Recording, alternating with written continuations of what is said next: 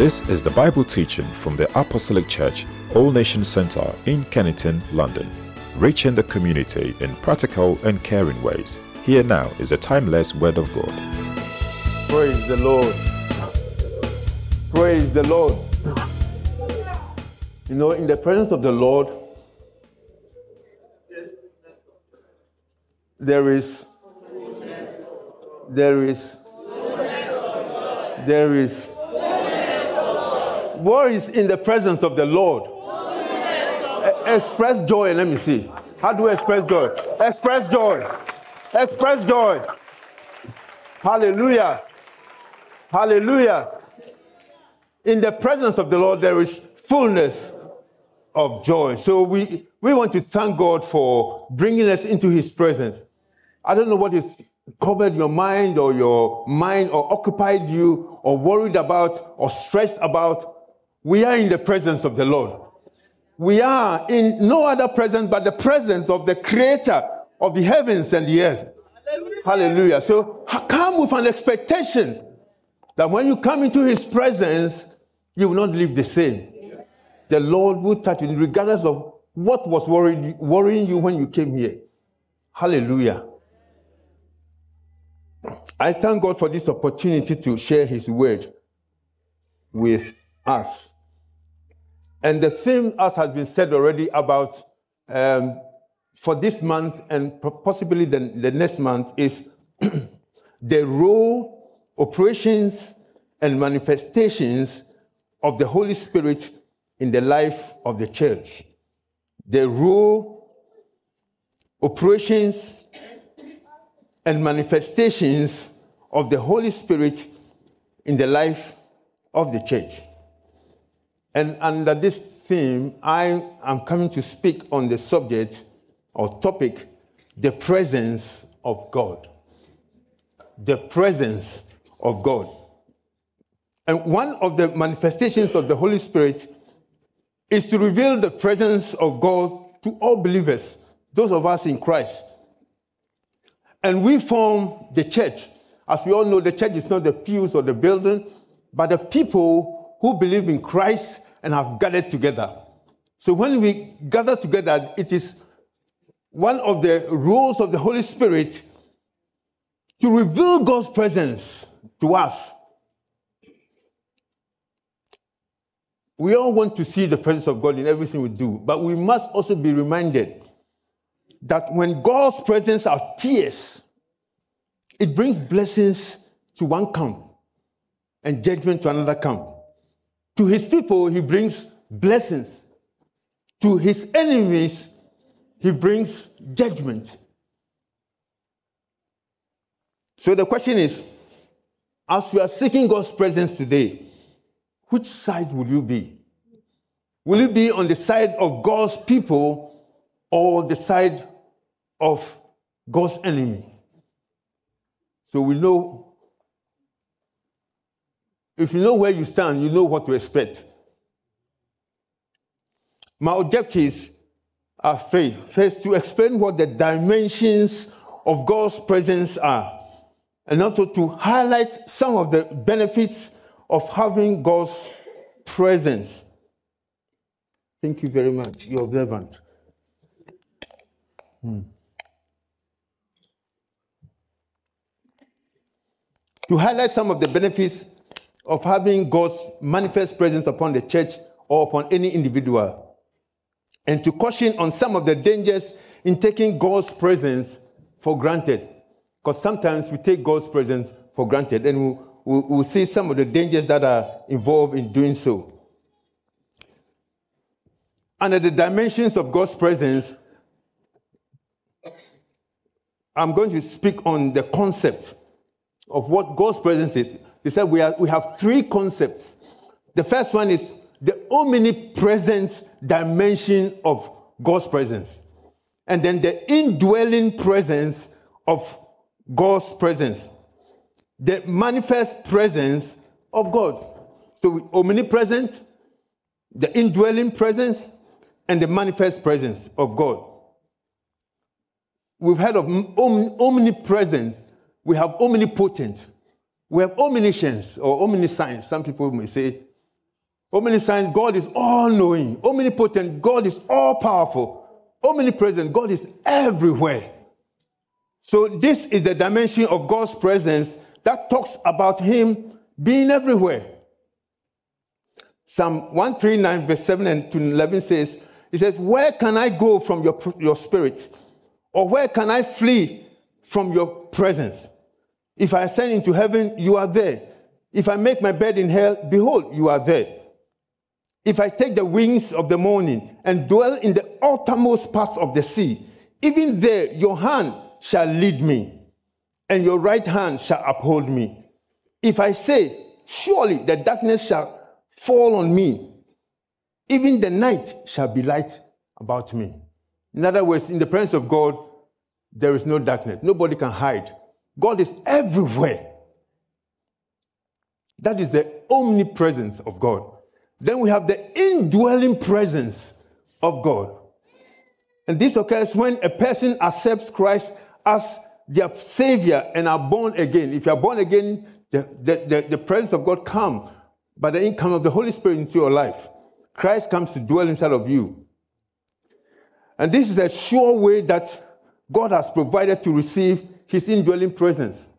Other people want God's presence by any other means. No, there are dangers to that. If you look at the uh, tabernacle where it represents where the ark was placed in the tabernacle, there was only one gate that leads to the tabernacle. Nobody could come through the back door, the side windows, or it, there wasn't any other way into the tabernacle, which leads to the Holy of Holies you have to come by one gate. So I wonder why people think they can come to God through different different means. There is only one gate, and that gate is Christ Jesus. If you have not received Him, His presence is not in you, and you cannot have the indwelling experience of His presence. The Bible also says, when two or three born again believers come together in his name, there is another level of his indwelling of his presence. And when we look at Matthew chapter 18, verse 20, we see that where two or three are gathered in his name, he is there among them. Anyone who tries to approach God in any other way, the consequences could be severe. After the death and resurrection of Jesus Christ, God's choice of dwelling on the earth is not in an earthly tabernacle like it was in the wilderness, where he asked Moses to build a tabernacle for him to dwell, because he wanted to dwell among them. In fact, God wanted to live with them. He's also, his, his, his uh, choice now is not in the temple, as he asked Solomon to build for him. But now God has chosen to dwell in the inside of believers in Christ through the Holy Spirit. Therefore, God's presence is not in the building per se, but God is here because we have gathered here and we have come with a heart to seek Him.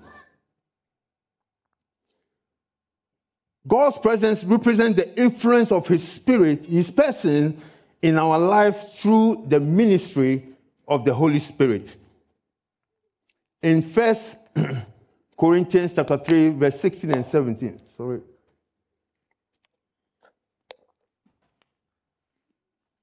Paul says, Do you not know that you are the temple of, the, of God, and that the Spirit of God dwells in you? If anyone defiles the temple of God, God will destroy him. For the temple of God is holy, which temple you are. In other words, the Holy Spirit dwells inside of us. First John 4 4, John says, You are of God, little children, and have overcome them, because he who is in you is greater than he who is in the world. It is Christ who is in us. Let's talk about the manifest presence of God. This is the dimension of God's presence that is not seen everywhere and just by anybody. It is God's presence that is made clear and convincing and is notable. often accompanied by visible signs and manifestations. So, unlike the first two, where we just know He is there in the manifest presence, the Shekinah glory, he, he there are sometimes physical manifestation or appearances or happenings that declares that God's presence has come. A time Christ was preaching, and the Bible says there was power available, and the evidence of that power was in the working of miracles. The evidence was manifest. The manifest presence of God was there. The whole place was charged with his power. This manifest presence comes with anointing to break yokes and to set free. It brings liberty and disperses dark clouds of God's people. Sometimes we come to a gathering and it's as if we are using so much energy, we are pushing and we are not pushing. But when the presence of God comes, dark clouds move away. And there is clearance in the, in the spirit realms. It charges atmospheres and drives away demons, principalities, and powers. And that's the presence of God we are seeking to have experience in our gatherings as this. The manifest presence makes difficult situations to be easy.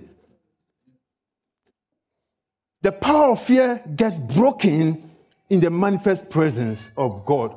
Psalm 23, verse 4, David said, Even though I walk through the valley of the shadow of death, I fear no evil, for thou art with me. Praise the Lord. When the presence of God is with you, fear is broken. Any Christian who meddles in the things of the flesh or is carnal cannot experience this manifest presence of God. Things in the natural are detected by our human senses. But because God is spirit, it takes those with spiritual senses to detect his manifest presence. In 1 Corinthians 2, verse 14, it says, Paul says, but the natural man does not receive the things of the Spirit of God because they are using, the natural man uses the natural senses. For they are foolishness to him, nor can he know them because they are spiritually discerned. It took a touch of Jacob's spiritual senses to realize God's presence. If you look at Genesis 28, verse 16 and 17, it says, And Jacob awoke out of his sleep. That was when he was running away from his brother to uh, Laban, uh, his uncle Laban, and he fell asleep on the way. And he said, Surely, when he woke up, the Lord is in this place, and I knew it not. And he was afraid and said, How dreadful is this place? This is none other but the house of God. And this is the gate of heaven. Praise the Lord your spirit, our spiritual senses must be touched by God, by the, and that's the work of the Holy Spirit. To that's one of His rules to touch our senses, to see the, the, the possibilities in the realms of the Spirit, to see the the the, the because those Jacob saw the ladder going up, and angels going down and up the ladder, bringing blessings, taking away curses. The, but he couldn't see with his naked eyes. Likewise, in the, in the case of the servant of Elijah, he also did not recognize the presence of God surrounding them until his eyes were open and he saw the host of heaven on horses and chariots of fire. With the naked senses, the eye, the senses, the five senses, eye, hear, speak, smell, touch. No, he couldn't recognize they were around. But when his spiritual eyes were opened, because Elijah prayed, Lord, open his eyes. And he saw horses and chariots of fire all around them. Praise the Lord. May God open our eyes to see the protection and the jealousy he had over his people. Amen. That when the enemy comes, he will know that we know that he's coming. But he has nothing to, he cannot do us anything because our God is with us. It is important for us to understand that God wants to spend time with us in his manifest presence, which provides newness and freshness. And it's related to our relationship, the relationship we have with him. The deeper the relationship with God, the stronger the manifestation of his presence. As you go deeper in your relationship with God, he reveals more of himself to you. He reveals himself unto you more and more and more. Praise the Lord. So we may all start the same class, but the one who puts his face in the book like the bookworm, he grabs the lot. We write, the exams and then he passes. God wants us to come to me. He will teach us. And as we come, the Holy Spirit will teach us more about God. Revelation 3:20 says, Behold, I stand at the door and knock. If anyone hears my voice and opens the door, I will come into him and dine with him, and he with me. Hallelujah. I thought you were going to say, Praise God. Because God Himself, Christ says, Look, He spoke this. Sometimes when we are preaching, we quote this, this quotation. But actually, this there was a church in Revelation. He said, I'm knocking at your door. If you open it, I'll come in. And when I come in, I'll do what? I'll dine with you. So first, one has to hear his voice first and then open the door. If you're not hearing, you cannot open. But I believe that through this uh, uh, preaching, God speaking to us, God is knocking. God is knocking at our doors. Every one of us, God is knocking at our doors. Are we going to open? Are we going to open to Him, to what He wants to reveal to us? Hallelujah. John 14, 21 and 23 says, He who has my commandments and keeps them, it is he who loves me. And he who loves me will be loved by my Father. And I will love him and manifest myself to him.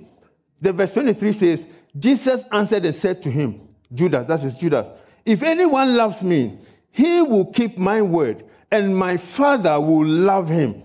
And we will come to him and make our home with him. We will come and make our home. My goodness, when the enemy comes and God the Father is here, God the Son, God the Holy Spirit around you, Otilo, he will run away. Praise the Lord. Anyone who loves Christ will be loved by the Father and will be visited by the Trinity. We lose his manifest presence when we fail to maintain this special relationship. That's why we should not allow anything to come between our relationship with God. Praise the Lord. Let's talk briefly about the benefits of having God's presence. There are so many benefits, but for time's sake, I'll just mention two. First, God's presence provides guidance and direction. And we see that when Israel left Egypt to the promised land, they were guided and directed by the pillar of cloud by day and the pillar of fire by night. The pillar of cloud to shield them from the heat of the, of the sun, and then also the fire to give them warmth, and also to, to, to, to ward off animals, wild animals in the, in, the, in the wilderness. Praise the Lord. So God gives direction when His presence with due. In fact, they, they dared leave the camp. They pack.